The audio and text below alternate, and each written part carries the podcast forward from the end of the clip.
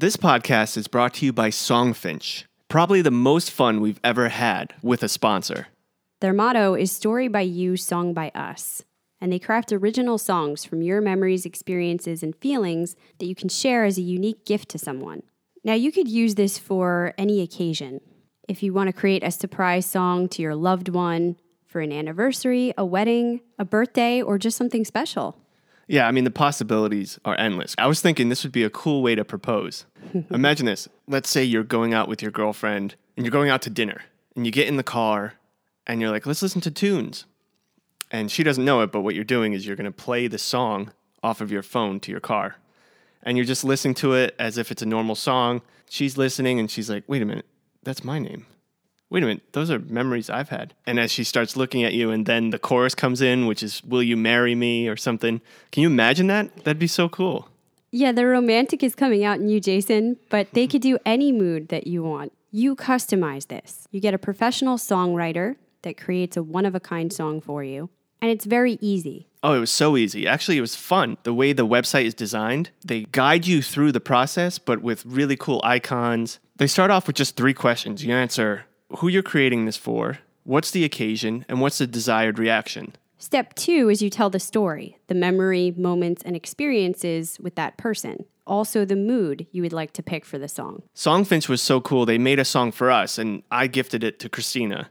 And I said basically, I want it to be about the four years of us podcasting, and I want it to be fun and playful. Then you select the style or genre of music. You can pick from any different genre indie pop, country, rap and hip hop, folk, and you can also choose if you want a male or female vocalist. And that's it. Then you receive the product, which is your original song. You also get a homepage on their website where you can listen to it, read the lyrics. I loved doing that for us, and learn more about the songwriter who created it for you.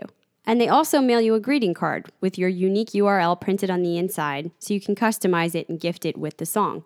Not only that, this was so quick. I didn't expect the turnaround to be so fast. In seven days, all of this is ready for you. So, we want to give you guys a little taste of the song that was created for us. It kind of feels like the Coffee Klatch Crew anthem. Come and join the it will set you free. If you decide to tune in, this round's on me. Come and join the it will set you free. If you decide to tune in, this round's on me. We're talking Game of Thrones and Mr. Robot 2. But the best part about it all was hearing from you. So here's a little gratitude, an ounce of truth. Thanks for listening to us while we do what we do. Come on. This one goes out to the Coffee Klatch crew. And that's it. That's just a little bit of it. It's a full song that they created for us. And for our Clatchers, you can go to the website, songfinch.com, fill out your song, and then at the end, put the promo code CLATCHERS. That's K L A T C H E R S for $20 off. Songfinch.com, promo code CLATCHERS. Game of Thrones. Oh my god. There's dragons. Gotta watch it. You see them. Get, there's this fight scene with fire and some guy really Winter's small. coming. and they're kind of helpless. The guy that the season's going on. You see them get bigger. Watch your Now they're amazing. though. So a guy or a girl? Like, like, seriously, we gotta see it. What's so his name? dead zombies, chicken doesn't shit. matter. What does Dracarys mean? And uh, What's his hair? You feel cool. Hair? You feel cool. Fucking red wedding. I cannot give you back your homes or restore your dead to life, but perhaps I can give you justice in the name of our king. Dracarys.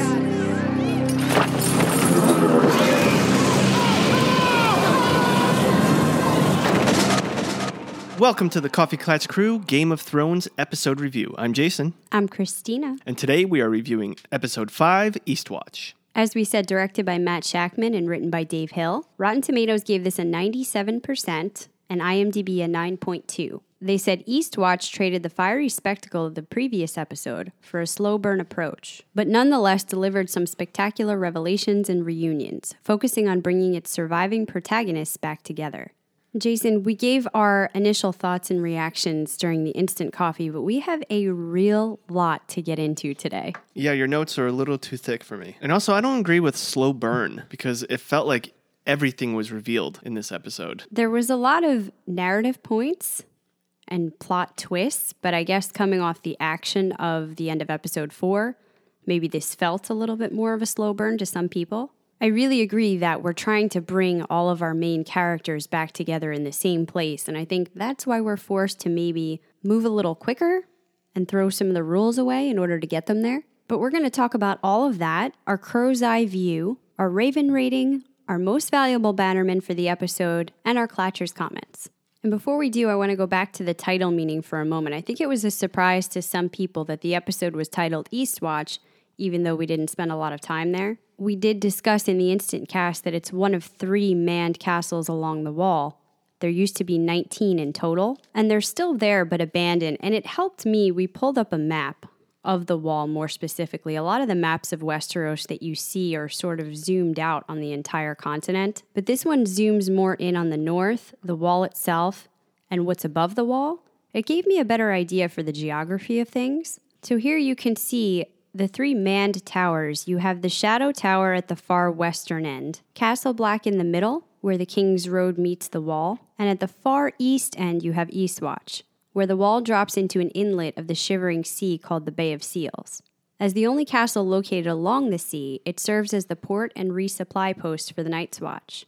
The capital city of King's Landing, as well as the cities of White Harbor and Gulltown, are also located on the eastern coast of the continent.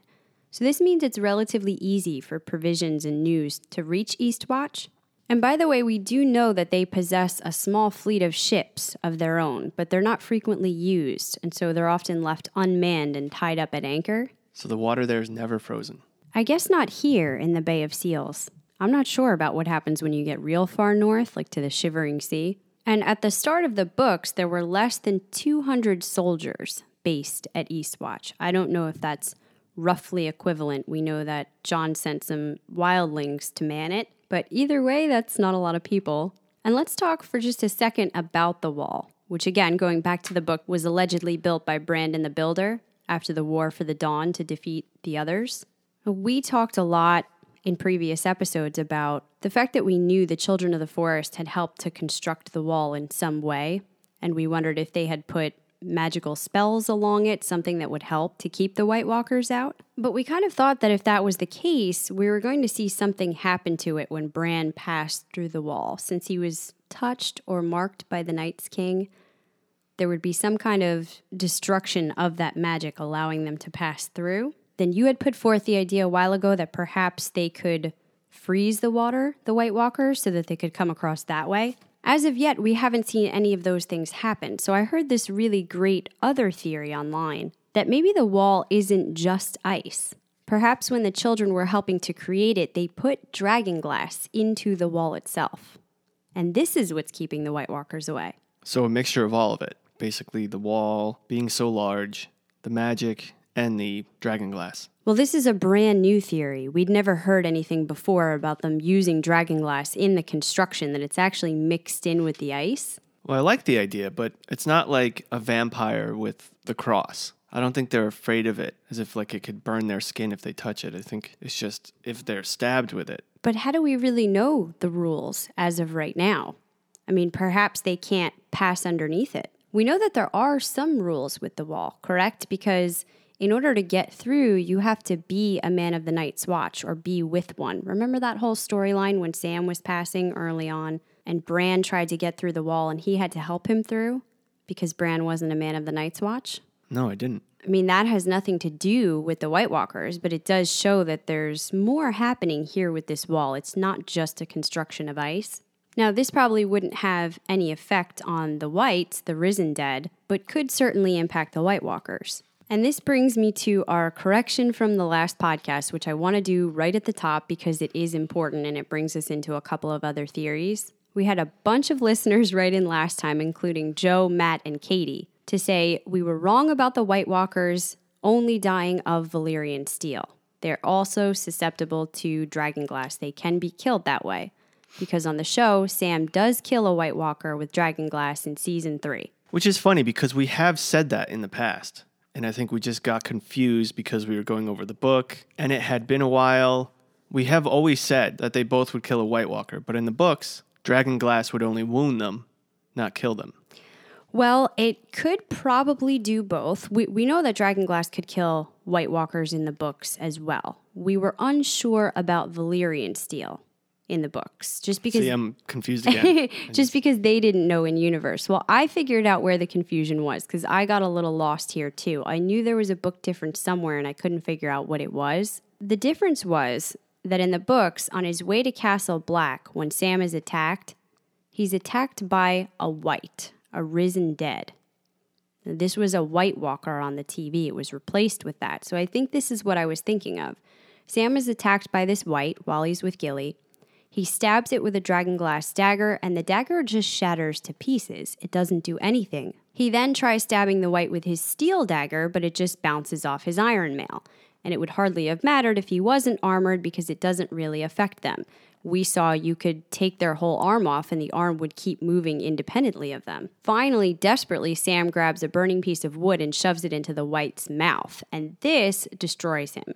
Of course, they are then surrounded by a dozen whites and have to be saved by Coldhands, which I can tell you now because we've seen him on the show. But it proves to us the same point, and this is true in books and TV universe that the whites, the risen dead, can't be harmed by dragon glass or Valyrian steel. Really, the only thing that does it for them is fire. Now, this is because there's nothing really special about these things, they're just dead bodies. Melisandre explains in the books. She says necromancy animates these whites, yet they are only dead flesh. Fire will serve for them. The ones you call others are something more. And so, of course, others are White Walkers on the show. And in both universes, we assume they can be killed by dragon glass and Valyrian steel because of how they were made. So, what makes them strong and different is also sort of their kryptonite. Now, this is true for the majority we think of White Walkers. They can be harmed by one of these two things. Although, there might be something different about the Night King himself. There's been a lot of theories floating around lately about this. This could have something to do with the armor that he wears. No, I'm not sure. I have to go back and take a closer look to see if the other White Walkers wear similar armor to him.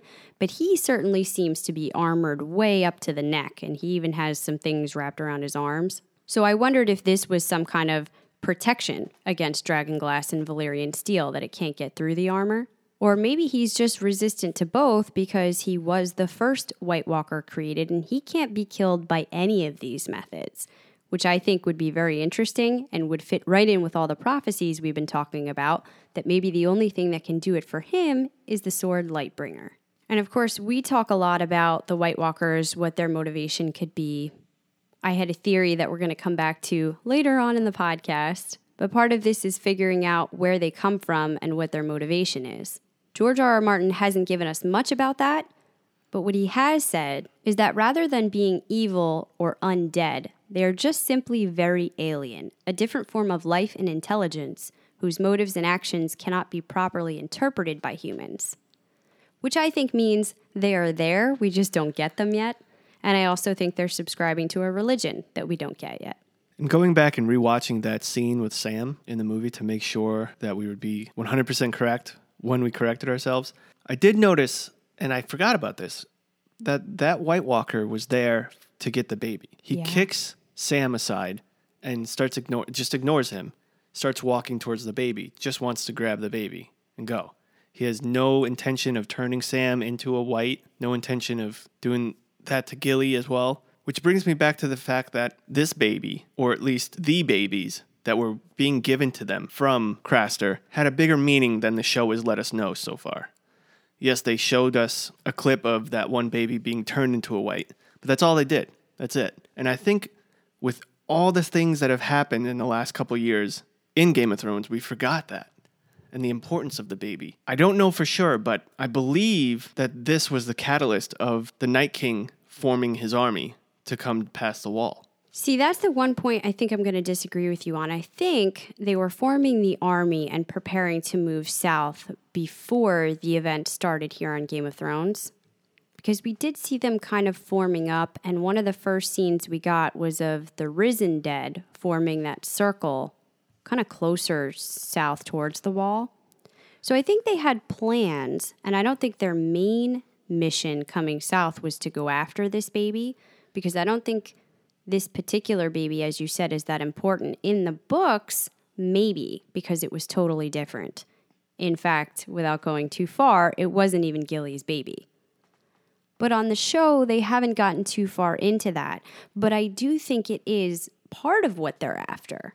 I think you're right that they need to take these babies for some reason. Now, first of all, it's interesting that they only seem to take male children. We've never seen them take females. And I've heard people say before, oh, that's because Craster wanted to keep his females, his daughters, so that he could marry them and mate with them. But I think if White Walkers were demanding females, he would have no choice but to give them females. Yeah. He's giving them males because that's what they want. Well, I think you're partially right. Yeah, I don't think it's that particular baby, but whatever situation they had going there, Craster's now dead, so they mm. no longer had that arrangement. What I disagree with you is you were saying it seems like they were starting to form the army beforehand because the whites, you saw them forming a circle. I think they're very religious. Mm. And what we were seeing is just their normal rituals. Okay. And the babies are part of that ritual. See, I wasn't sure if the whites, the risen dead, had anything to do with that. If they understood the deeper purpose, if they were connected to the religion. I was just kind of getting the idea that they were an army that did what the walkers told them to do. No, I don't think they have any understanding. I still think they were doing what the walkers were telling them to do, but it was of a religious nature. Mm-hmm. Well, definitely that seems to be part of it. A portion of that big theory I was spinning a while back that you and I were talking about, I think it, it got a little misconstrued along the way, so I want to back it up for a second. I think it made it sound like I was saying the dragons are the bad guys and the White Walkers are the good guys, No, I simplified it to that. which, in trying to help people understand, we might have said that a little bit. But I, I do think that's that's way too simplified. What I was trying to say was I believe there is an imbalance occurring in the world. That for a long time, there was some kind of balance that had to be struck. And part of that had to do with this religion, if you want to call it that. It was way more evident in the books. We had a lot of talk about a ton of different religions that existed in this world, some of them more primary than others. The one that was mostly subscribed to in Westeros before people started coming over from Essos was that of the old gods.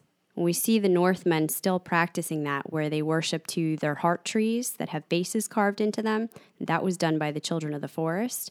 But we don't know a lot about those gods and what that really means. The other one that's become prominent on the show is the Lord of Light. So, of course, there were others. There was the drowned god that the Iron Islanders served. There was the many faced god that we see Arya learning about at the House of Black and White. But these were the two really big ones that seem to also get play on the TV show. So, I think that you have the Lord of Light, which is like the fire god and is perhaps linked into things like fire magic and perhaps responsible for the birth of dragons, the ties that the Targaryens and the ancient Valyrians had to fire. And then I think you do have this opposing force that is a religion that somehow involves ice and that other side of it. And if one or the other gets a little too out of balance, they have to tip the scales a bit, and maybe that's what the White Walkers are about. So we'll come back later to how Jon could figure into all of that. But part of their religion does seem to be that they have to create new White Walkers every so often and can only do so using these babies in this ritualistic fashion. However, it is worthy to note that in the books, the Night King supposedly chased after a woman to be his queen, who wasn't identified as a White Walker, but her description matches them perfectly. It seems like she was one. And according to the story, he eventually took her for his own. This raises the question if there are female White Walkers out there, why would they need to take babies? But that might have been a red herring to confuse us because we haven't seen any on the TV show. So that was the really long speech about Dragonglass, Valyrian Steel, White Walkers, but I think it was important to come back to all this and get our heads wrapped around it. I think that as we get closer to the end game, these types of things that have mystical significance are going to become more and more important. Okay, Jason, we're going to get into our crow's eye view, and we're going to start off at the Reach with Jaime and Bronn washing up on the riverbank. Now, the only reason I come back here really is I know a lot of people had problems with the two of them being able to sort of make it out of this situation so easily. I do think it's a little strange that Danny didn't go back and look for them. Me too. But I don't think it's odd that the river carried them down pretty quickly.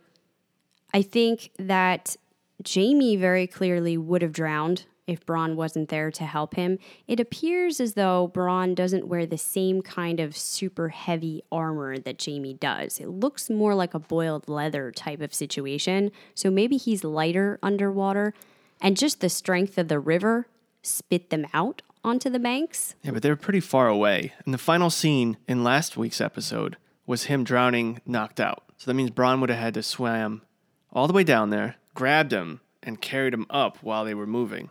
And that's a lot of weight, a lot of heavy armor, soaking wet leather. Mm-hmm. It just, I don't know. It, there's a lot of things in this episode. It just felt like plot lines resolved themselves too easily to keep the plot going forward. We actually had one of our clatchers, Christopher, wrote in. He said, Can't wait to hear your podcast this week. Saw Sunday's episode. I thought that all of these plot lines coming together so nicely was way too easy. And then he also wrote, and we'll talk about this later, did Sam's wifey basically read that Jon Snow was the legal son of Rhaegar? So that was just one of the reasons, one of the things where I know that they're limited now with episodes, mm-hmm.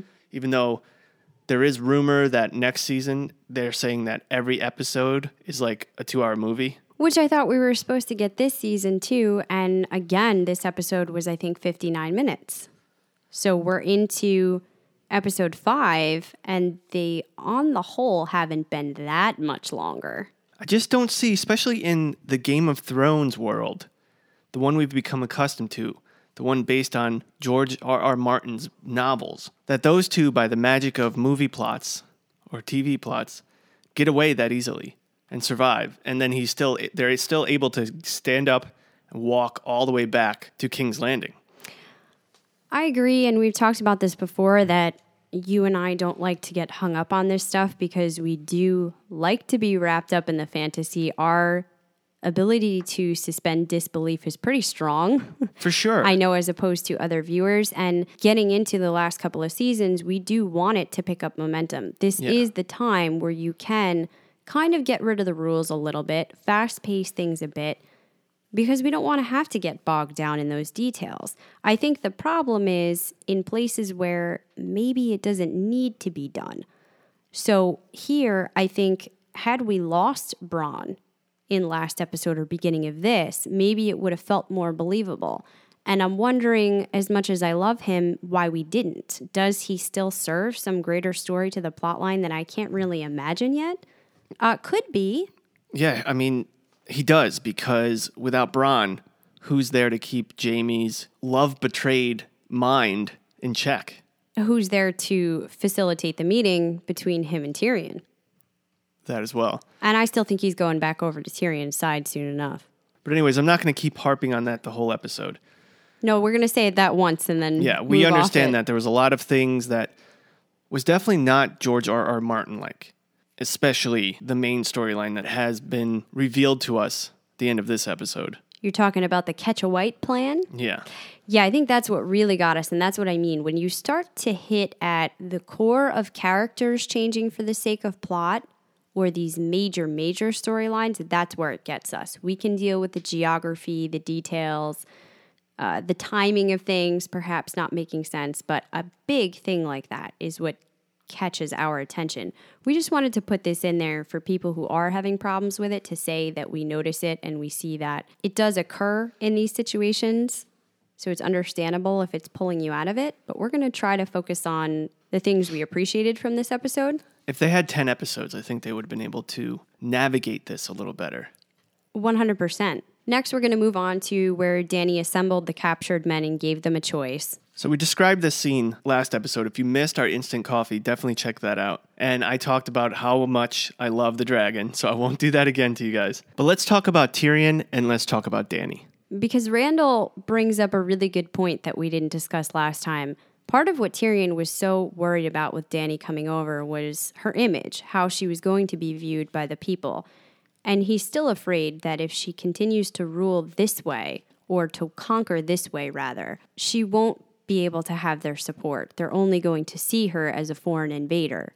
And I think Tyrion is really taken aback when Randyll doesn't decide to switch sides for Danny, kind of saying, What allegiance do you have to Cersei? Look at what happened with Lady Olenna. But he tells him Tyrion murdered his own father. and chose to support this foreign invader with an army of savages. So we know that Danny is different from her father, different from the Mad King, and trying to make rational choices. But in the eyes of the people, she's still coming in with dragons burning people up. It doesn't look any different. No, it doesn't. But let's take it from Danny's point of view. She's giving them the option to either bend the knee or go up in flames. First of all, what other options would you have her give? I think those are correct. And I don't think you have time to really play around, as she said, and take tons of men and lock them in a cell. And as much as I agree that Tyrion's clever plans have not worked out so far and maybe are a little too clever for his own good, the one good thing I thought he brought up here was continuing with certain customs we have in place. That's a way of saying I respect and understand what you do here. And an option to redeem yourself and save your life has always been you can bend the knee, you can die, or if you want to live, you can take the black. And now more than ever, we need people joining the Night's Watch to fight this army. I would have liked if she gave that option. Now, I know Randyll said no to that. He said, it Right. doesn't matter, I'm not taking the black anyway. But what about the other guys? I agree with you on that. Also, the way she has the respect of her current army is that she gave them the option. They can go on their way. Yeah. So, do you think she could have said that to them? Or you're in the middle of war, so you can't really do that? Maybe not. And how are you going to know they're not just running back to Cersei, I suppose? Right. But she is coming down on a harder line than she ever used to, and it's it's going to win their fear, but will it make them respect her? Now, when it comes to Randyll Tarly, which is what really threw Tyrion off, she has no other option.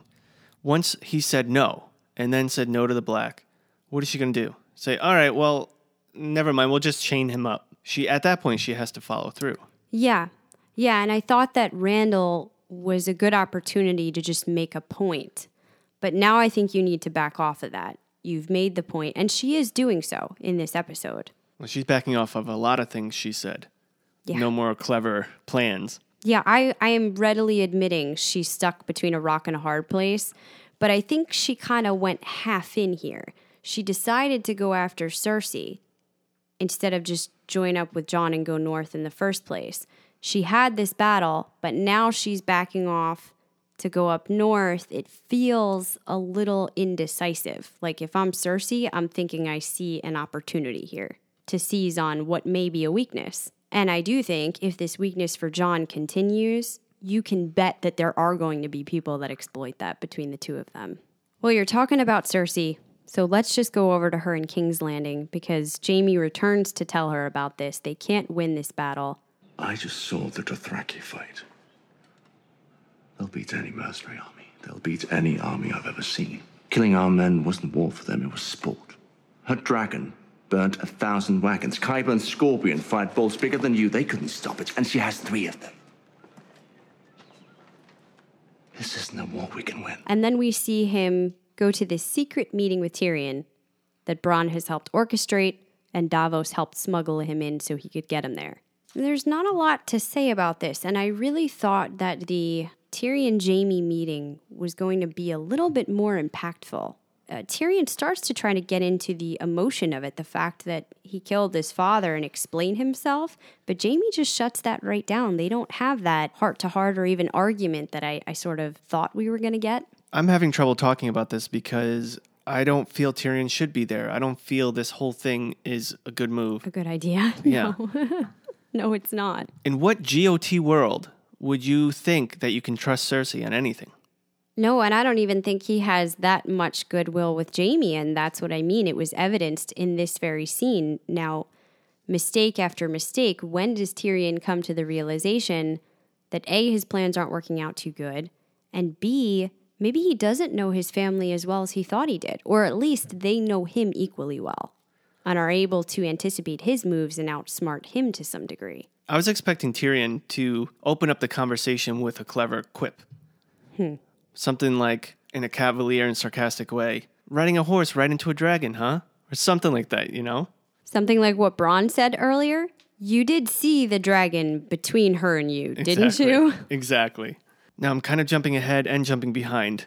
In our instant coffee episode, I had said, How did Bronn even find out that Tyrion wanted him to bring him Jaime? in the basement. And of course, it's an instant coffee. We just finished watching it.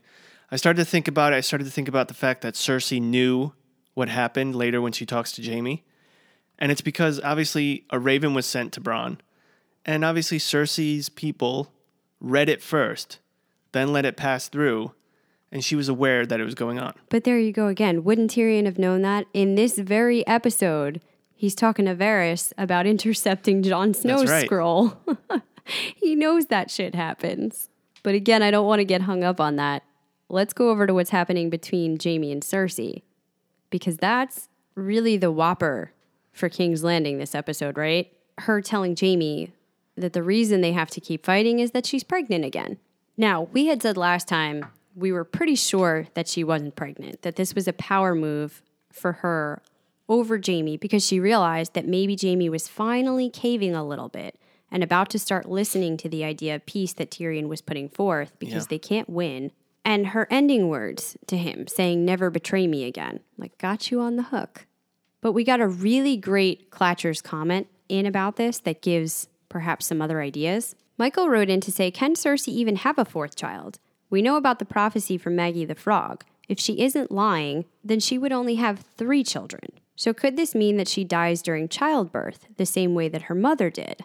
The thing is, in the second part of that prophecy, it also claims she will be killed by the little brother, which we were all thinking was Jaime, even though very early on that seems to indicate Tyrion, but so much so that it can't possibly be true, right? Well, maybe if she is pregnant, they end up going on Jerry. For a paternity test? Yep. Why? He finds out it's not it his, is? and he's the one, that, and Jaime kills her. It's Euron's. The baby is not yours. Well, so I think that's a really good point that if that prophecy stands, she cannot have a fourth child, which means either A, she's not pregnant, or B, she loses that child. Now, I guess it is entirely possible when we were kind of doing the math, maybe the reason she attacked Jaime last time to get him into bed was this was already part of her plan to get pregnant, to keep him on her side. It could be that Cersei tries something when they do meet finally, and Dany has her killed. But then that wouldn't be the prophecy. Right. know? No, that could be too. That she just dies before she's ever able to give birth to this child. Right. That's another possibility. There's also that weird thing, and our Klatchers wrote in too to say, wasn't Qyburn giving her some type of potion when he hurriedly fled out of the room when Jaime came in? And I thought he was handing her something, but I couldn't quite make that out. Now, if that is true, he did a similar thing back in season four, where he was there to give her medication for some unspecified symptoms hmm. that in the books we always assumed was related to her heavy drinking, a way to manage that. But maybe it is related to this pregnancy. And I don't know if that was to help her get pregnant or to help stop the pregnancy, but it could play in later on. Let's also talk about the fact that she wants Jaime to punish Bronn. Daenerys wants to meet To discuss her surrender. To discuss an armistice She just won a great victory. Why would she want a truce now? because an army of dead men is marching on the Seven Kingdoms. Tyrion claims he'll have proof. Are you going to punish him? Tyrion, Bronn. He betrayed you.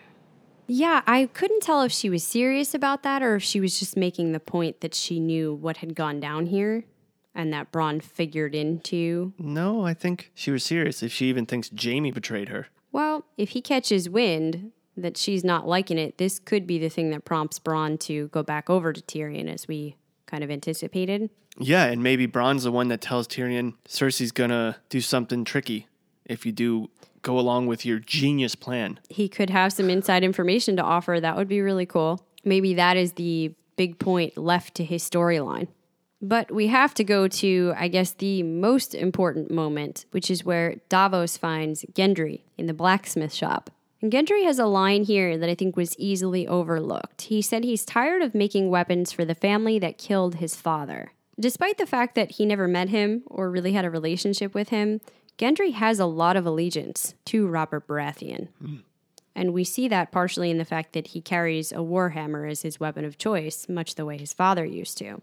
So I know a lot of people have been bringing it up, but we have to mention it here. This is jumping forward a little, but it, it fits into what we're talking about. Later on, when Gendry and Jon meet each other, they're having this sort of bro moment together. Gendry tells him he's Robert's bastard son, and their dads used to be Respect each other. Yeah, they used to be buddies. They fought together, so so should they. In the meantime, the irony is us as listeners know that Jon's real father is Rhaegar Targaryen. So in reality, Gendry's father Robert killed Jon's father during the Battle of the Trident with a hammer. With a warhammer that smashed in, caved in his breastplate. So I don't know if that's going to make any difference, if it's even a point that's going to come up eventually or something that Gendry would feel any kind of way about. But I thought you don't throw in a line here about his continuing devotion to his father if it doesn't come back into the story later.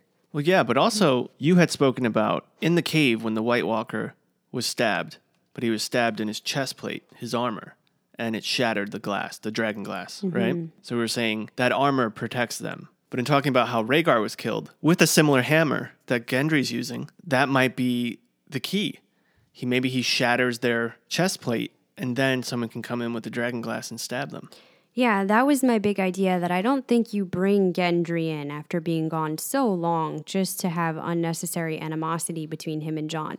It may come up as a little tiff the way we're seeing that happen in other areas. Uh, Tormund is momentarily upset that Jorah is a Mormont and there's bad blood between them. That happened all over the place, but it didn't come to anything. Everybody's willing to say at the end of the day, we're on the same team here.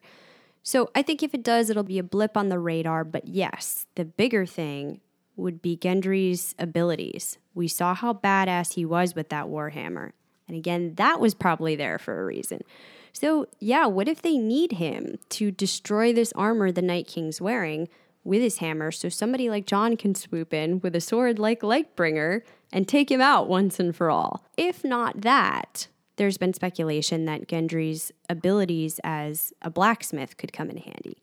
Do we need to forge or reforge Valyrian steel at some point? And the only person you have around that might be capable, not that he knows how to do it now, but maybe he could learn, is Gendry. So thank you to our Klatcher Bethany for writing in about the significance of the Warhammer and getting us thinking about that. In Dragonstone, we get this great interaction finally where Dany introduces, if you want to call it that, Jon to Drogon. Now we talked about how much I love the dragon, so we'll spare you on that again. We did say that it seemed the dragon sensed something in Jon, maybe his Targaryen blood, yes. and was able to form that connection with him. Well, they showed that he sniffed him and then kind of opened up. Before he sniffed him, you saw the teeth. That was awesome. One of our listeners, I think they took what I was saying the wrong way. I was giving the analogy that Drogon kind of looked like one of your pets, like your dogs when you're petting them, and domesticated. I didn't really, it was probably a bad analogy. I just meant that Drogon was very open to him. And actually, when he was being pet, for lack of a better word, the way his eyes looked, there was no sense of insecurity, no sense of worry or anything. Yeah, clearly we don't think that the dragon is domesticated. Maybe the better analogy is meeting a dog for the first time and that interaction you have. Meeting any beast for the first time, and Jon calls him that later, right? I think the point here to bring up is that in the novels, it was thought only those of Targaryen bloodline could successfully bond with a dragon. So there's almost no way that could happen unless it was within Jon. And I think it's only the very first small step of seeing that forged. Now, I don't want to lose sight along the way. We're learning a lot of things lately, and they're really great revelations that are bringing up the point of Jon's Targaryen background. What more we're going to find out about him. I think this is only the second part of the puzzle. It's important because of what it means for his bloodlines and things it could do for him, like being able to bond with a dragon. Maybe it's important because that represents the fire side of ice and fire living within him. But he still very much has that ice side, right? He's still as much of a Stark as ever, even if Ned's not his biological father. Lyanna Stark was. And I think that's why all the references in the books to Arya and Jon looking so similar. People always said that Arya was like Lyanna Stark Jr.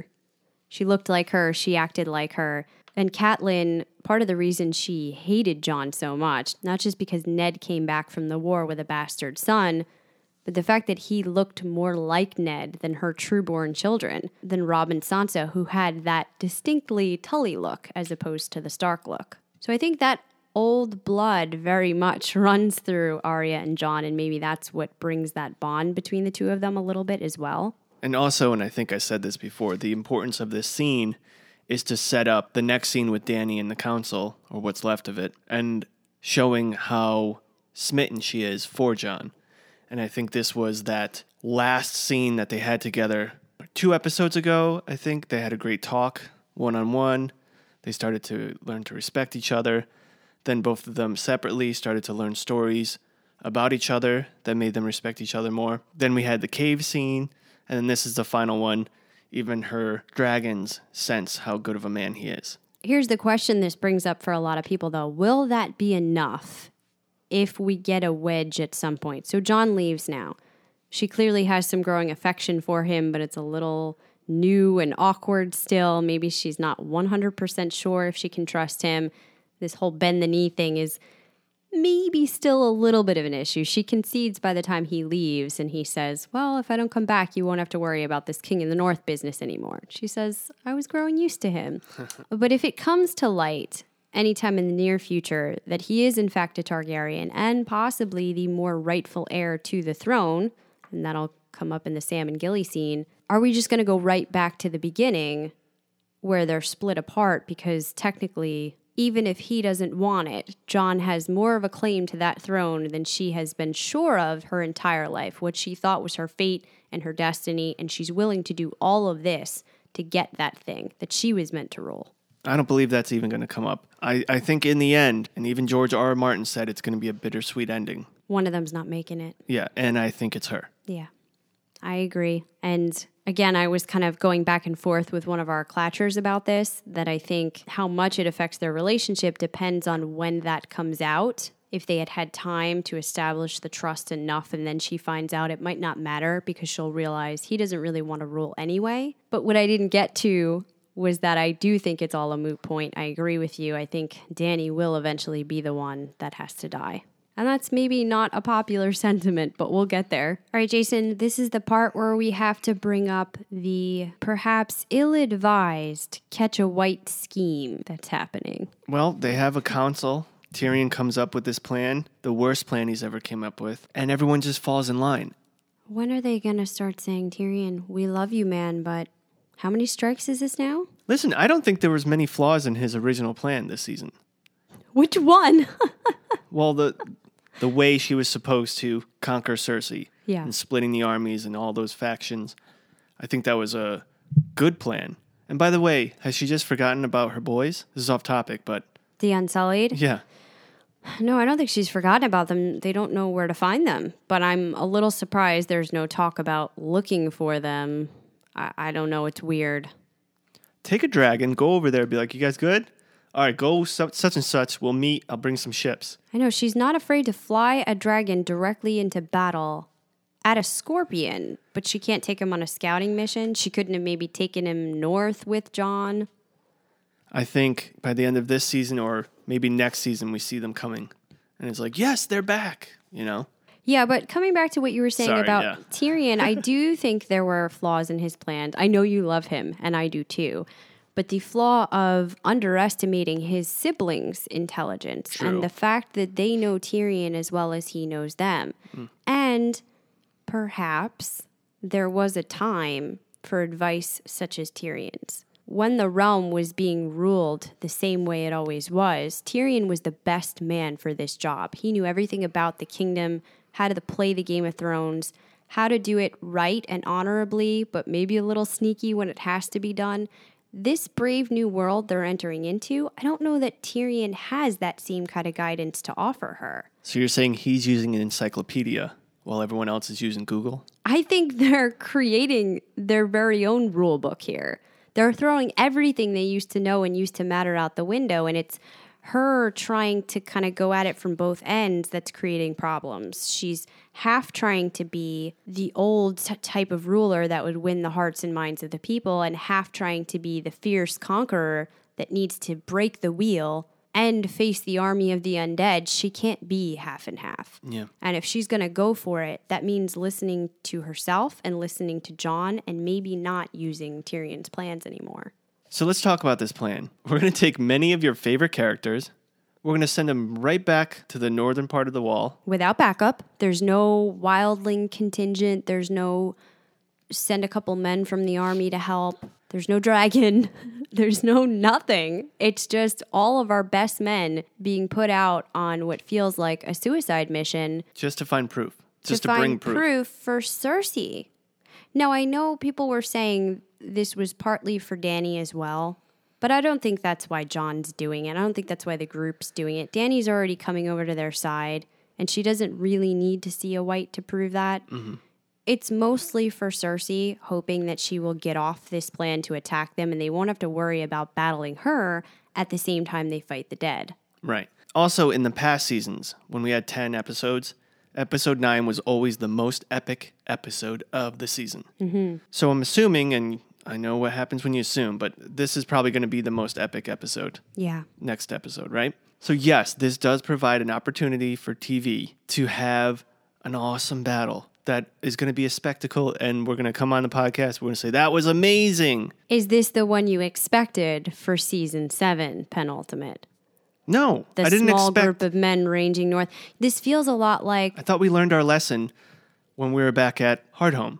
Oh shit, these guys are legit, and we need an army to we face don't mess people. around with them. Yeah. It feels a little like the Fist of the First Men, a small contingent out there on their own, or even a little bit like Hardhome. I, I don't, it feels like reverse at this point instead of moving forward. I expected the first epic stand at Eastwatch mm-hmm. With a bunch of wildlings and maybe some of our men leading the charge against the first wave of the undead to come against the wall. I expected maybe seeing that magic of the wall broken and them getting through to the kingdom by the end of this season. Holy shit, the long night has come. Now, I'm not saying all of that can't happen, but it's a weird way to get there if this is the entry point. And we know we're going to lose many of our favorite seven characters, right? We're going to lose. Jon Snow is going to survive. Are we going to lose many? We haven't lost anybody of importance this whole season when I thought it was just going to be a slaughter fest. Yeah, so this is their way of doing it. I don't know. I don't maybe we won't lose as many as we think. We definitely have to lose a few. We're going to lose the Brotherhood. All of them? Yeah, there's three, right? There's three, but Three we the we talked about how we thought Thoros had to stick around because he might still have to bring somebody else back to life. Right. Uh, as much as everybody loves the Hound, I don't know what his greater storyline is anymore. We thought there might be a last meeting between him and Arya, but barring that, it is kind of wrapping up for him. He's had his redemption. Beric has come back to life plenty of times. I could see the two of them going. Benjen's going to show up. We'll lose him. He'll die saving Jon Snow. Die for real this time? Yeah. He's been ready to die. Well, he's So this- already half dead. Yeah.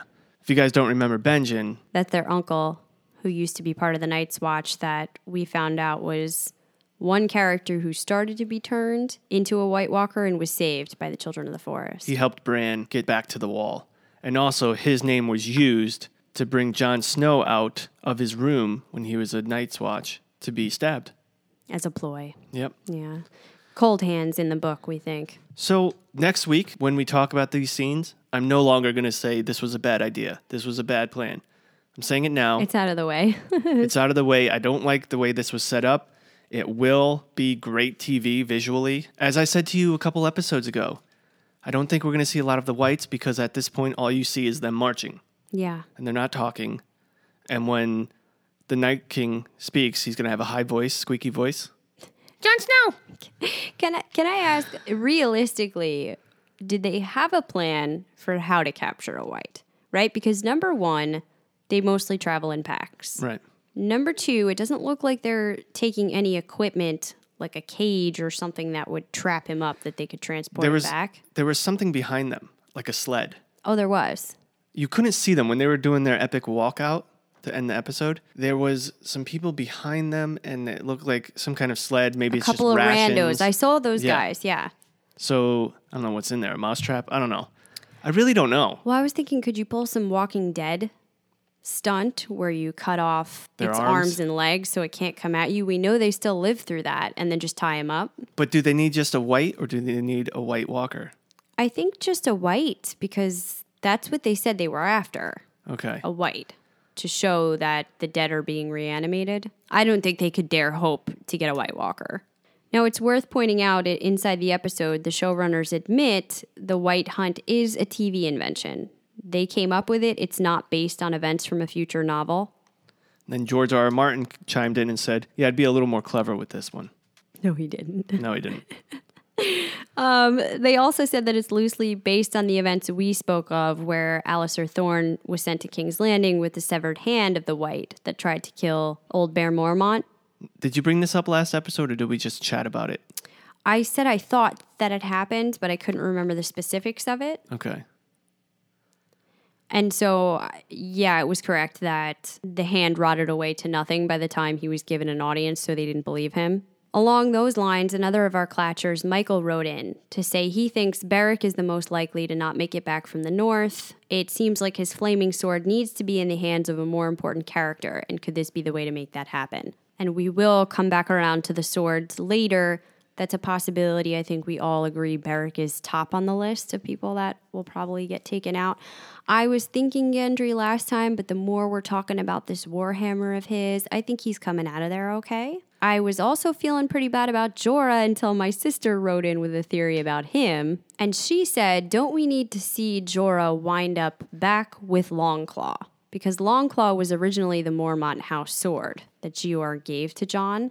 Now, I don't know exactly how that would transpire, and that would mean Jon need to have another sword at this point.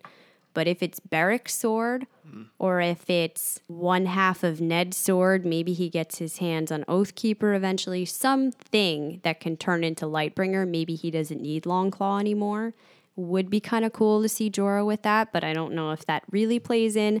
But she also said her theory is that it's Jorah that will need to fulfill the Azor Ahai prophecy. So the one where he needs to make the great sacrifice in order to forge Lightbringer. We went through a lot of theories. It could be Jaime that kills Cersei. Top contender still maybe Jon might have to kill Dany. But she's saying maybe Jorah has to kill Dany. Because the story goes that the man loved her more than any man had ever loved another woman, and certainly Jorah loves Dany more than anything that we've ever seen on this show. It would be the ultimate sacrifice if he had to kill her. But why would he have to? I don't know. And I still kind of think if anybody has to kill her, it's Jon. And not till much later on, but in order to forge Lightbringer and kind of become that embodiment that I was talking about as both. And I'm also starting to think you're right that Jon has to die again. Because as we were saying, if you look at these two parts of fire and ice, he has it in his lineage as a Stark and a Targaryen. But I thought there had to be more to that for him to become it. So he's died once already and been brought back by the power of R'hllor, the Lord of Light. George even said he's a fire wight, quote unquote. If he dies a second time and is brought back through some kind of old magic or ice magic, now he's half an ice wight as well. He is living ice and fire. Yeah, I, I did say that. There's a lot of theories that we have said in the past that may still come true. If you're just joining us, either last episode or last week, and you have time to fill, I would go back and listen to all of this season's podcasts that we have.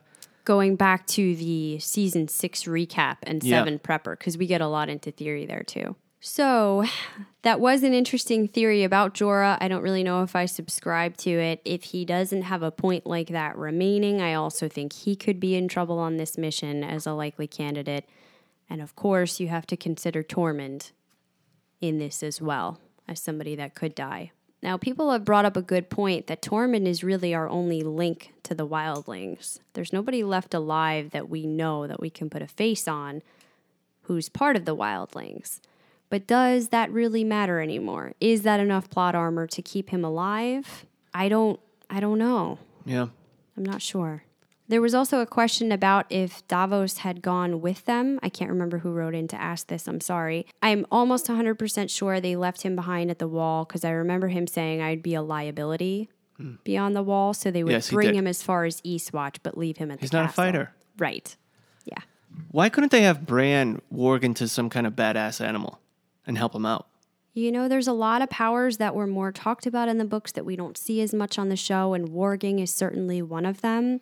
There was a story about a, an offbeat kind of character, and I won't get into it here, but he had really crazy warging abilities and could go into a lot of different kinds of animals.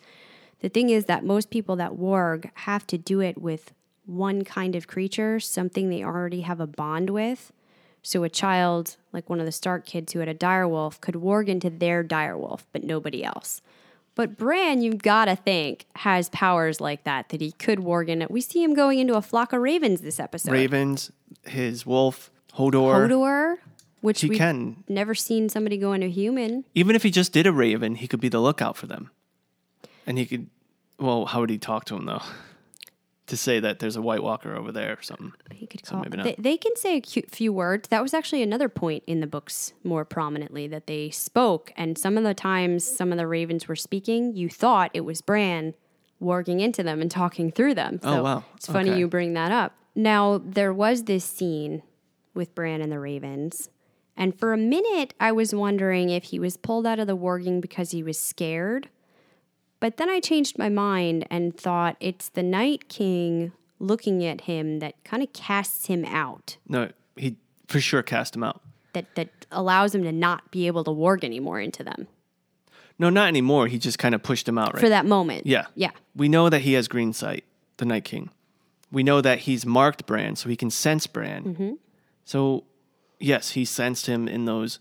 And even before he marked him, he could sense him, but just not as quickly. Remember, it took him a while when Bran was. this is this whole thing set it off. Remember when the OG three eyed raven was sleeping? Everyone was sleeping in the cave. Mm-hmm. And Bran went in by himself, walked through a huge crowd of wights, got to the White Walkers, and then the Night King slowly turns his head. And then Bran turns around, brings his back to the Night King, and now all the wights are staring at him. Yeah. They turned around. They're aware of him now. So I don't think he can do that, is the point. He can't warg into something cool to help us because the Night King's too on alert for that now. But we definitely thought we'd be seeing a lot more with Bran's powers and capabilities in helping out with this. Right now, it's just fragmented visions that he can't do much with. I wish Bran had the power to manipulate elements, like weather or, you know, the heat cool. or something. Maybe he could fight them with the sun or something. I don't know. some kind of elemental powers. I want to go back to just one more moment at Dragonstone before we move on. As this group is assembled to leave, so Dany is having this tough time. She's got to say goodbye to both Jorah and Jon. And after she gives him that line about growing used to him, he says to her, I wish you good fortune in the wars to come, your grace. Now, this is a line that has been repeated a couple of times in the Game of Thrones universe. We were just talking about Uncle Benjen. He said it to Bran and Meera before he left them at the heart tree by the wall. In Bran's vision that he had of young Ned Stark at the Tower of Joy, Sir Arthur Dayne said it to Ned Stark, and we've heard Melisandre say it to some of our characters before too. The fact that it's being repeated over and over, do you think it's just to emphasize the message that there is a bigger battle to come, or is it some kind of omen? That's a good question. I don't know. Um, I hope it's not an omen or a negative omen. Because it was preceding some pretty bad events. I mean, Ned coming to the Tower of Joy certainly wasn't a great thing, although it was kind of a revelation at the same time. Bran and Meera crossing the wall, still questionable as to whether that had big effects or not. So, just something to keep in mind if we see it repeated again by other characters. Who is it said to, and what happens after that? Hey, as you were just talking, I was still running through my head how they could capture a wight. could they use fire on the ground to like trap one wight? Oh, a circle Yeah. of fire. They'd have to be careful not to catch the wight, Oh, true. And then how are they going to get him out? not out? to light it on fire. I mean, because they're they seem to be very susceptible to fire. Nothing else really touches them, but that will do it. And that seems to be the way to battle them. So why don't they have like fire arrows. flaming torches? Yeah, Yeah. fire arrows. What is the matter with them? They're not prepared at all. Seriously, I would have been like, Dany, can I borrow one of your dragons, please? You got three. I only need one. We just wreak havoc. and just blow fire. Because they don't have bows. These are just walkers, right? They don't have weapons. I don't even know if they can operate. I- I think they have maybe daggers and spears, simple weapons. Okay. I don't think they could shoot a bow and arrow or do anything super complex. Dany comes down, torches the land of all the wights. Not the White Walkers. We know that's going to be more difficult. Right. The army of the dead. And then leaves one, right? And then they can grab that one. At that point, why do they even need one? If you're going, just burn them all. You burn them all. Our seven men all get their hands on Valyrian steel blades because You sound like the Mad King. we know we know that that does it for the White Walkers. So while she's torching the wights, the seven key men go with their swords head to head against the White Walkers, take them out simultaneously. Enough of this. Every time I've been saying it a lot. Every time you half-heartedly fight them and keep losing people, that adds to their army of the dead, takes away from our good people. I think we need to stop playing around and just forge one good push at them that's well thought out. Okay, we have two more locations to discuss. The first is Winterfell because we didn't really talk about it a lot last time. We see Sansa holding council with the lords, who are unhappy about their absent king. Arya watches as Sansa does nothing to rebuke Lord Glover for questioning whether Sansa might be the better ruler. She tells them Jon is doing what he thinks is best. Privately, Arya pointedly notes to Sansa that she always liked nice things because they made her feel better than everyone. She also notices that she took their parents' chambers. She knows that Sansa is already planning for the eventuality of Jon not returning and her being ruler. So even if Sansa doesn't know she's thinking it, Arya does. But Sansa rebuts with Arya's way of dealing things is not good either. She says, I'm sure cutting off heads is very satisfying, but that's not the way you get people to work together. I think they're both right on this.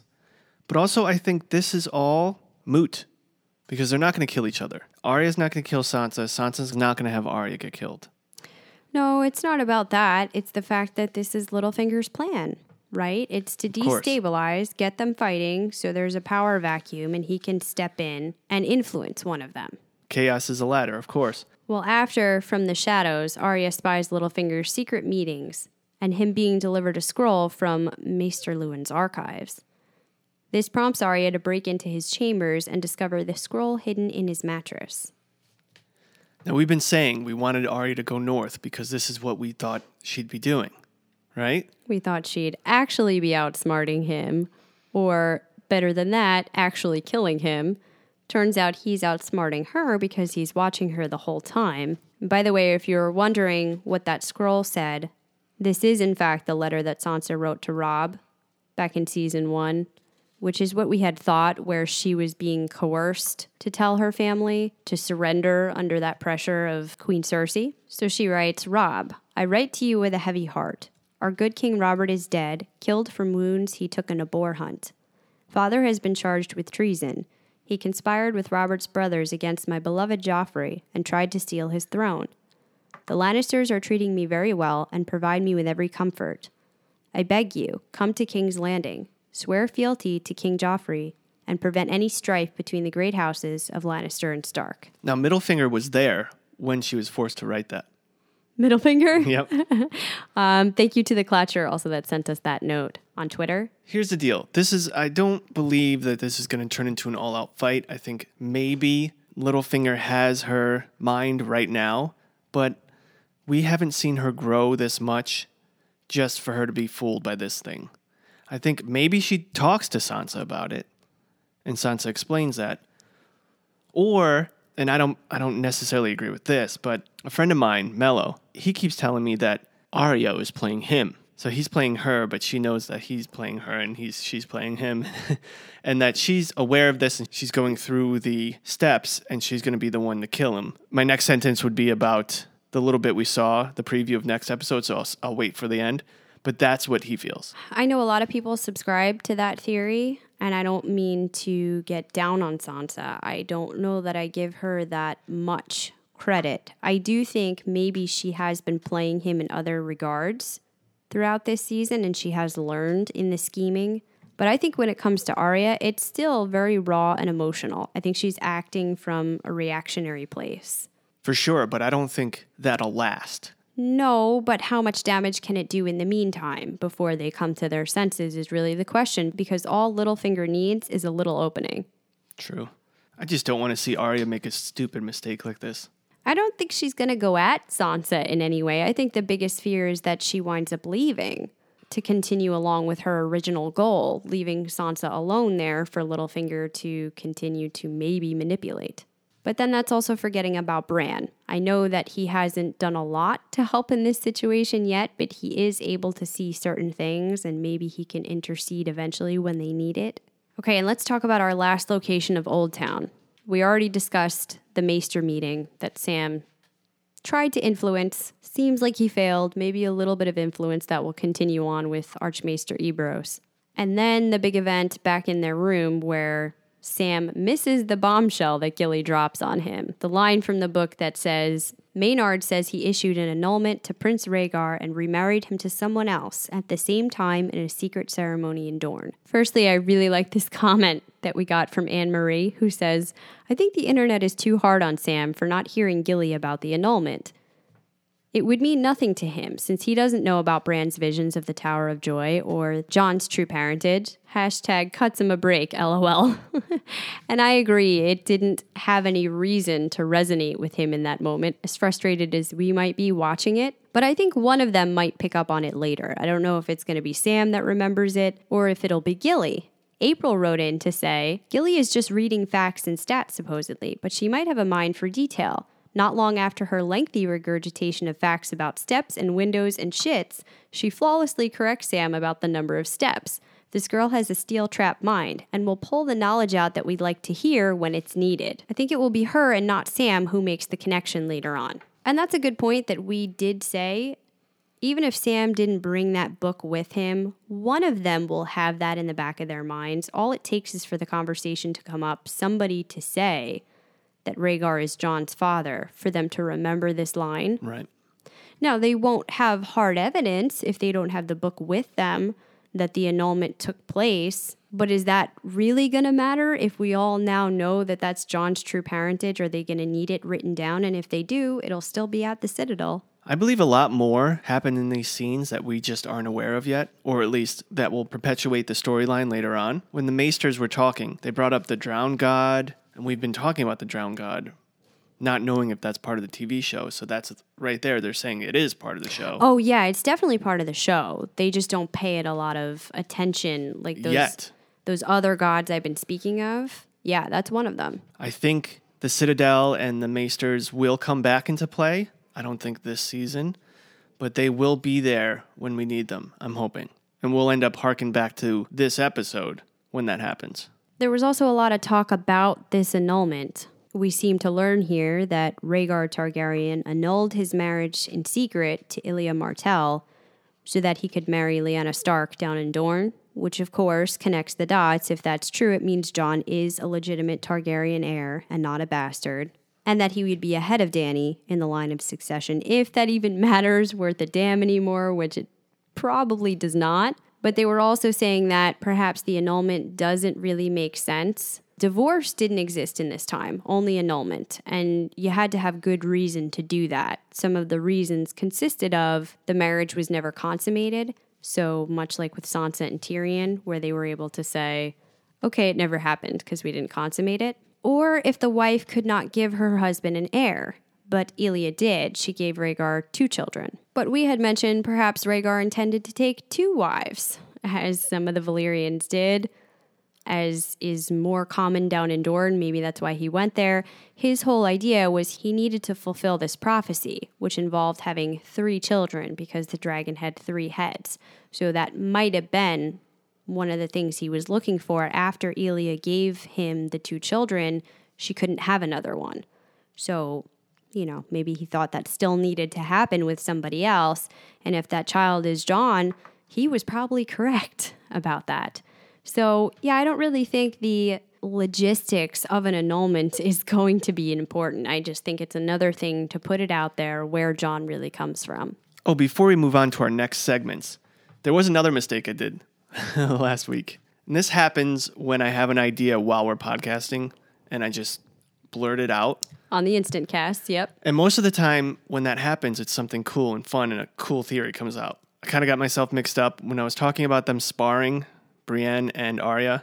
Oh, yes. I had mentioned that Brienne was fighting with her Valyrian sword, and then Arya took out her Valyrian dagger, and that's when mm-hmm. they were one to one. When we were just talking, I that just made sense and was like a beautiful scene in my mind. Going back and looking at it, and you know, coming out of the focused mind of being in a podcast and trying to speak, uh, Brienne was using a practice sword, so that was totally dumb. One of our klatchers wrote into us, but I think what we were trying to get at is still uh, probably a good point. That what we're seeing is a lot of our major characters come together into these focused areas, and a lot of the potentially important blades coming together. So we've been tracking these Valyrian steel blades, wondering who's going to wind up with them in the end.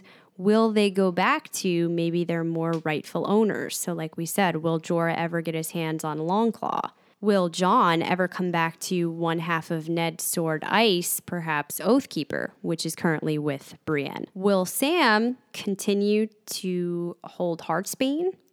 Will he end up doing something with that, or will that pass to somebody else? And which one of these swords, if any, could be used to become Lightbringer? So, what we were thinking about in that moment was now you have a couple of blades congregating at Winterfell. You have Needle, which is not Valyrian steel, but a blade of significance to Arya. You have the Valyrian steel dagger, and Brienne is still carrying Oathkeeper. She just wasn't using it then. Right. And the dagger is Valyrian steel with dragon glass on it. and it's half of the Stark House blade back in Winterfell. So it's just a lot of cool significance. But yes, thank you guys to pointing that out. It definitely was a practice sword she was using in that moment. My bad. So, Jason, there was no sight of wolves yet again. Even in our penultimate season, it appears we are not allowed to have them. Jon's most dangerous mission yet, we haven't even seen Ghost. No hmm. goodbye to Ghost. But one of our klatchers had a good catch here. Michael wrote in to say, We at least got a Ghost reference by Sansa, who said, Just sitting around all day waiting for Jon to return. We miss you, Ghost. So funny. Uh, years ago, when we started doing this podcast on Game of Thrones, we were making our segments and we are like, Wolf Watch, this will be our favorite segment. And then week after week, we were like, Wolf Watch, we have no wolves. They're all dying. All of the over $10 million budget and episode that the Double D's get don't have enough for any wolves. It's all going to Drogon. I mean, this is spectacular. We love the dragons, but the wolves were such an important, epic part of the books. To really not get any for so long is kind of disappointing. But um, thank you for the shout out. It's good to keep that alive. Well, Jason, we've pretty much said it all, so let's keep this brief. On a scale of 1 to 10, what is your Raven rating for this episode? 9.0. We had dragons. That always brings it up. We had awesome dragon moments. We had very good key moments with our characters. We had a stupid plan that I didn't like, but it was a memorable episode and I liked it. I completely agree with you. I give it a 9.2 for all those same reasons. And on to MVB for the week, most valuable bannerman. Of course, we put up our Klatcher poll with the options of Jon, Gendry, Sam, and Littlefinger. So let's read those results. By a fairly small margin, Gendry takes it with 46%. In second place is Jon with 36%. And tied for third are Sam and Littlefinger with 9% each. Once again, thank you everyone for filling in our poll on Twitter. If you haven't yet, you can join in next week at CKC Podcast. Right after the episode, we put up a poll and we ask you for your most valuable bannerman. We also got messages within that poll. Oren said, I love how Gendry just cuts through the BS and forms a connection with Jon. Me too. That was awesome. Yeah. Also, Gendry was very gun ho, like, I'm ready to die. This is the mission. I got nothing to he, lose. he has known it. He knew there was a purpose for a long time. He just didn't know what it was. And he's game now. He's got his Warhammer ready Hmm. to go. Phonetically correct wrote, Davos should be on there, if only for his rowing comment. Yeah, he had a key smuggling episode tonight, right? Showing his skills off in other areas. I agree, but I would give it to Davos most episodes. Mm-hmm. so we can't have him on there all the time. Yeah, he always has those key moments. I mean, the, the episode before, when they're talking to Missandei and they're learning about how Dany really is, he, he looks to Jon and says, Mind if I switch sides? You know, yeah, he's great got the things. one liners. He can come in handy sometimes in a pinch. The thing is, he never really owns the episode, though. And I'm worried for him in the future because what is his point to the central plot? But don't go there because I love him to death. I, I disagree with you. He's his point has always been there. Whenever he's on the scene, he's doing something. It's just not epic, but Oh, it's yeah. something that really matters. He's the key behind the scenes man, like he was to Stannis.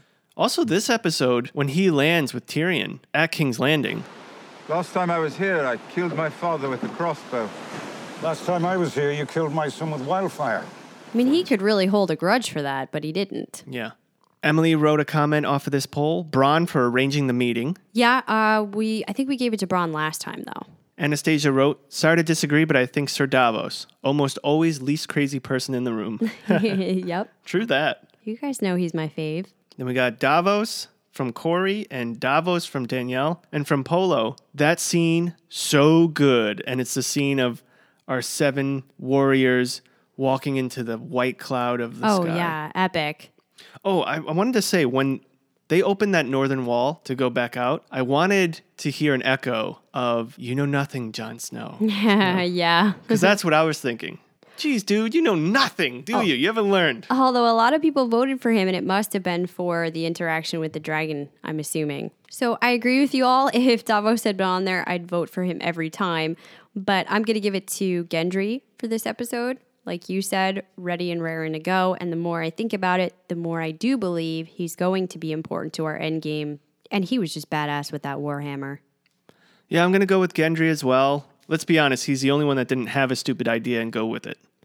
Even though he went with them, but it was, Was- good to see his him. plan. You know, One of our last sections is Klatcher's comments, and we did read a lot of them out during the episode. Some of the ones we didn't get to yet, Zyme wrote in to say, I've been working on a dragon related theory, and since I haven't read the books, I will need some backup. I know the Stark children had a relationship with their direwolves, and they had a special bond with them. You've mentioned in the books it grows even deeper than what's on the TV show. Oh, we were just talking about that. Hmm. We've been speculating on who will ride Dany's dragons, and pretty much everyone believes Jon and Tyrion will ride the other two. But instead of Tyrion, could there be a third Targaryen heir we haven't been acknowledging or know about? What I'm trying to say is Targaryens should have the same special bond with their dragons as Starks with their direwolves. So, aren't we missing a third Targaryen child? And I responded to say, yes, this is a great theory. And without going too far into it, because it would spoil some stuff from the books, there is a slight possibility there. Because the next books haven't come out yet, we don't know where it's going to go, but there was a book character that could have fit this role that a lot of people now believe was just a red herring, and it seems too late to bring him in in season seven. So I think you would love that plotline from the books. Definitely go check that out and give it a read, but on the TV version, I think not. Although we can't totally eliminate that from Tyrion's heritage because he was able to connect with the dragon much the way Jon was, and we've had our speculations about Tyrion and his potential background. And speaking of parentage, Eric wrote in about Jon and also Bran's visions. He said, I've been having some thoughts regarding Bran and his green sight.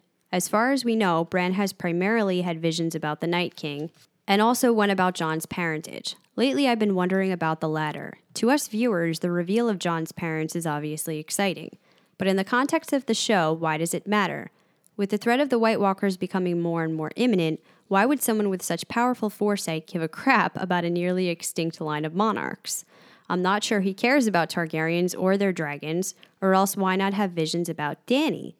That's a good point. What is it about Jon being the son of Rhaegar and Lyanna that's so important to the Three Eyed Raven? Maybe there's more backstory that alludes to a relationships between the White Walkers and dragons. I've heard it said the Night King might have been a Stark, and we know dragons have ties to ancient Valyria.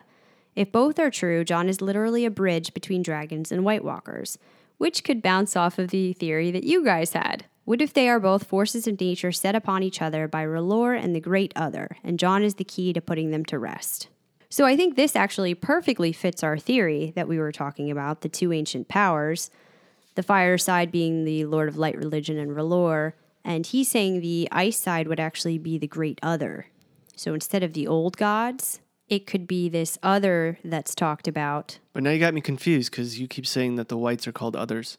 they are in the books. there was also a, a god called the Great Other. Jesus. It's just too many terminologies. But I think you could see where I'm going with this. It's two sides of things, and we, we basically kind of agree with you. It's so funny. That just reminds me. You have the great other, you have the others, you have a girl that calls herself no one.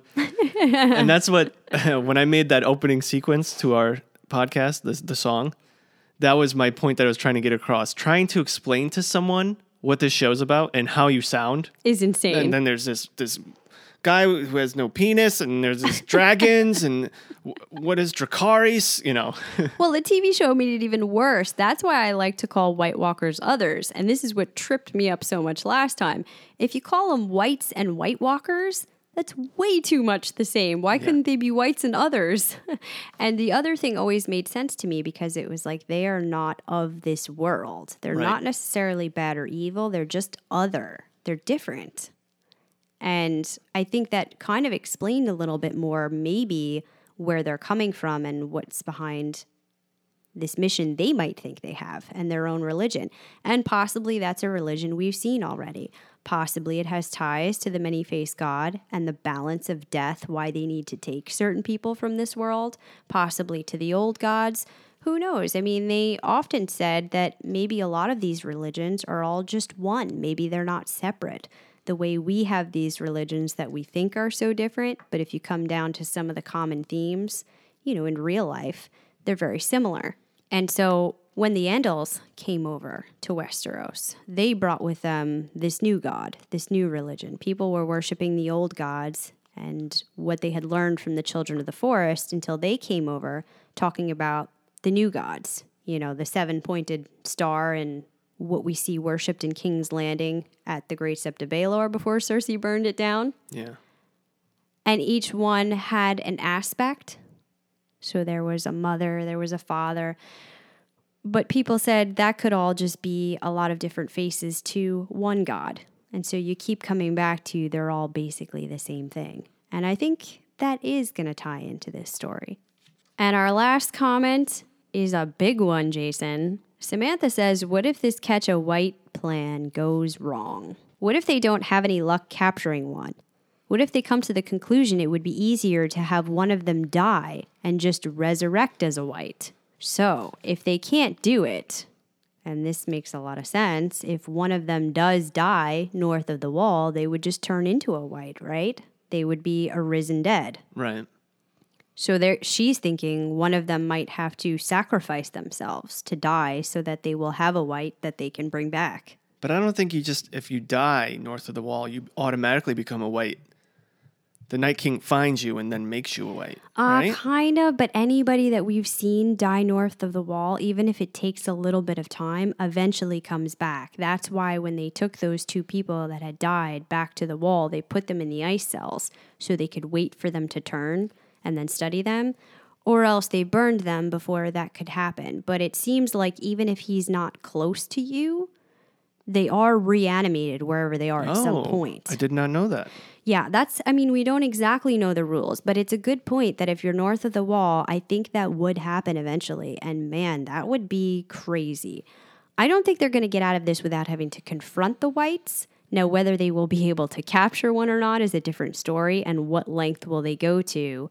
If they have to run for their lives, they might not have time enough for a plan like that, but it is interesting. So, thank you to everybody that wrote in. If it was a similar theory, we might not have read it separately, but we did read it on our own, and hopefully, I got a chance to respond to all of you. They were really great thoughts. And that's going to do it for our full review cast for episode five. Before we move on to a sneak peek through the heart tree, I just want to thank everyone who's been leaving reviews for our podcast. It means so much to us. We read every single one. We love them. Also, want to thank you all for following us on Twitter. Though those numbers have been going up. Wait, Jason, don't come off of that. We have been trying to break a personal record on review numbers because the most we had ever gotten up until now was on Westworld. Westworld. And I think we are two reviews away from breaking that. So if you're listening, it would mean so much to us if you haven't left a review yet and you are liking what you hear. I think we're going to hit that number very soon. All the great letters. We really appreciate the camaraderie. Again, the reason why we made this podcast is to make a community where we can discuss our favorite TV shows and not be afraid to say the wrong thing or make a mistake. Just live through the shows and have fun. A lot of us work menial jobs, talking about myself here too, and we live through other characters. And this was a way for a community to do that together. So thank you again. And I'm just saying, we, we really appreciate it. And if you love these shows, check out our Westworld, our Mr. Robot, The Magicians. We had one of the lead actors of The Magicians, Arjun Gupta, on the podcast. It's been a really hectic GOT season and it's been a lot of work for Jason and I, but I have to say it's also been one of the most fun because you have been so involved. It's been really great hearing all of your theories, and it's so clear that we all just share the same passion for Game of Thrones. Absolutely, Jason and I are going to make mistakes from time to time. Just because we're doing a podcast doesn't mean we necessarily uh, get everything right. But that's what half the fun has been. We're not afraid to spin these wild theories, even if we know they're not going to be right. And having you guys participate and give us your thoughts on that, it's been a lot of fun. So, if you are afraid of spoilers, we will see you next time. We're just going to give our brief synopsis that we got in the preview for episode six. For everyone that's still here, we know the next episode will be titled Death is the Enemy. We finally got that because they haven't been putting up the titles until the last minute. Death is the enemy. They reanimate to be your enemy. Guess we have some people dying. Yeah, and we hear on this range north, they say death is the first enemy and the last. The enemy always wins, but we still need to fight him. And our group is standing in a circle as snow comes down and we see the whites start to attack. Winter is here. We also see Jon running. So I think everything goes to shit, and this is him just trying to book it out of there. No, I think what's happening is Jon sees. I watched it like 30 times. Okay. he starts to hear noises through that cave opening. I don't know if you call it a cave, a ridge. There's an opening between two large stones, mountains, whatever. okay. And that's when we see the whites coming in. And they start booking it to that center rock that we've seen in, in the trailers before the season started, where they're all fighting together on a rock. Okay, yeah. So they're booking it to that rock. Yeah, because they're running from the army of the dead Right, but not running away. They're running to the rock and then they're going to fight make a stand. Yeah. Yeah. But I mean, like I said, that's a huge ass army. Unless they start breaking out the fire, what do they think they're gonna you you can't just decapitate them or stab them. These things, their body parts will keep moving. They don't die that way. Yeah, I don't know how, again, I don't know how they're going to catch one. Bonfire. We also see the hound. And if you pause it, he's using Gendry's hammer. Why does a hound have it? Did Gendry die or did Gendry throw the hammer to the oh, hound? Oh, I don't know. It's the exact same hammer, and that has me worried. I didn't see that. That's scary. And again, let's remember this is the second to last episode. That means this is going to be a banger. maybe they start to get their backs up against a wall. It's looking really bad. Dany starts feeling really bad. She's like, shit, maybe this was a really wrong idea. I sent him to his death. I got to go save him. She rides in on Drogon and roasts them. That would be awesome. Wouldn't that be amazing? And I believe Benjen's going to show up. One of the last scenes in the trailer is Jon Snow riding away on a horse. Where did he get the horse from? It's Benjen's horse. Oh, I definitely think he will. And that'll be the end of Benjen. Yep. Now let's not forget, we hear Arya saying, You're scared, aren't you? What are you scared of? Now, who is she talking to? Is she talking to Sansa? Is she talking to Bran, who's getting visions Bran? of this battle. Yep. That I think that's most likely. Yeah. Or is she talking to Littlefinger as she's on top of him about to kill him? Because that would be awesome. You scared? You scared? Whose face Scared, is she wearing when she says that? Because that could be real scary. Oh, who has Littlefinger really messed with in the past? That would Oh, shit. shit. I got to think on that one. Oh my God! What about her mom's face? Oh, is this going back to the theory that Lady Stoneheart is walking around the halls of Winterfell right now? Oh man, that would be epic. Okay, we're getting crazy because we're really tired. We're going to wrap it up for this episode Wrap five. We can't wait to see you next time when we review episode six Death is the Enemy. Real quick on our ad, Songfinch. If you want to hear the full song, go to this episode on our website, and there will be a link there for the full "This Rounds on Me" song. With respect, Your Grace, I don't need your permission. I am a king. I came here knowing that you could have your men behead me or your dragons burn me alive. I put my trust in you, a stranger, because I knew it was the best chance for my people, for all our people. Now I'm asking you to trust in a stranger. Thank you again to our sponsor for this episode, Songfinch. Listen, this is the perfect way to gift your loved one. Weddings, anniversaries, graduation, birthdays. The possibilities are endless. You tell them the story and they create the song, an original one from your memories and experiences, in just seven days. It's so much fun when you get it in the mail and it's finally completed. They give you the lyrics, and immediately you can press play and listen to your story come to life. Not only that, if it isn't more than you expected, you can reach out to them and they will make it right. But having gone through this ourselves, we can pretty much guarantee that you are going to love it. They've been featured on USA Today, Forbes, CBS, and a lot more. Jason, I have to tell you, my favorite part about our song is where they talk about Achilles. So good. And that's the thing, they can make it as personal as you want it.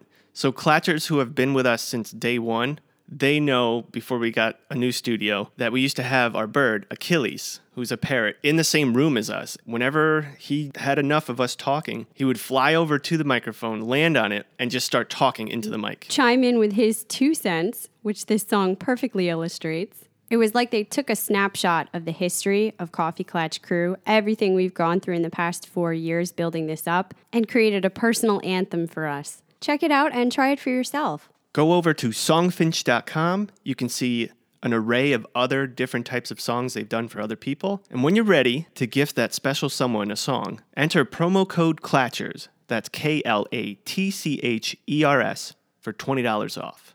That's promo code KLATCHERS for $20 off your first song. And we leave you with a little more of our song, This Round's on Me.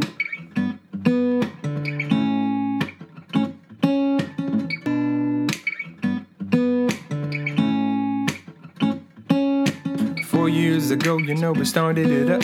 Took a TV shows and movies, other things that we love. With old friends and new friends, just tying up the loose ends. Nerding out without a doubt, that's where we begin. And anyone who listens in, you know, is plain to see. Like hydrogen and oxygen between Chris and me. Just like water, she lets it flow. Voice is smooth like jazz, but you probably already know, you know. Every now and then we let the bird chime in. But Achilles doesn't really know where to begin. So he'll fly on over when it starts to get real and say, How you doing, baby? And that's the drill. We're talking Game of Thrones and Mr. Robot too. But the best part about it all was hearing from you. So here's a little gratitude, an ounce of truth. Thanks for listening to us while we do what we do. Come on. Come and join the Klatchers, it will set you free. If you decide to tune in, then this round's on me.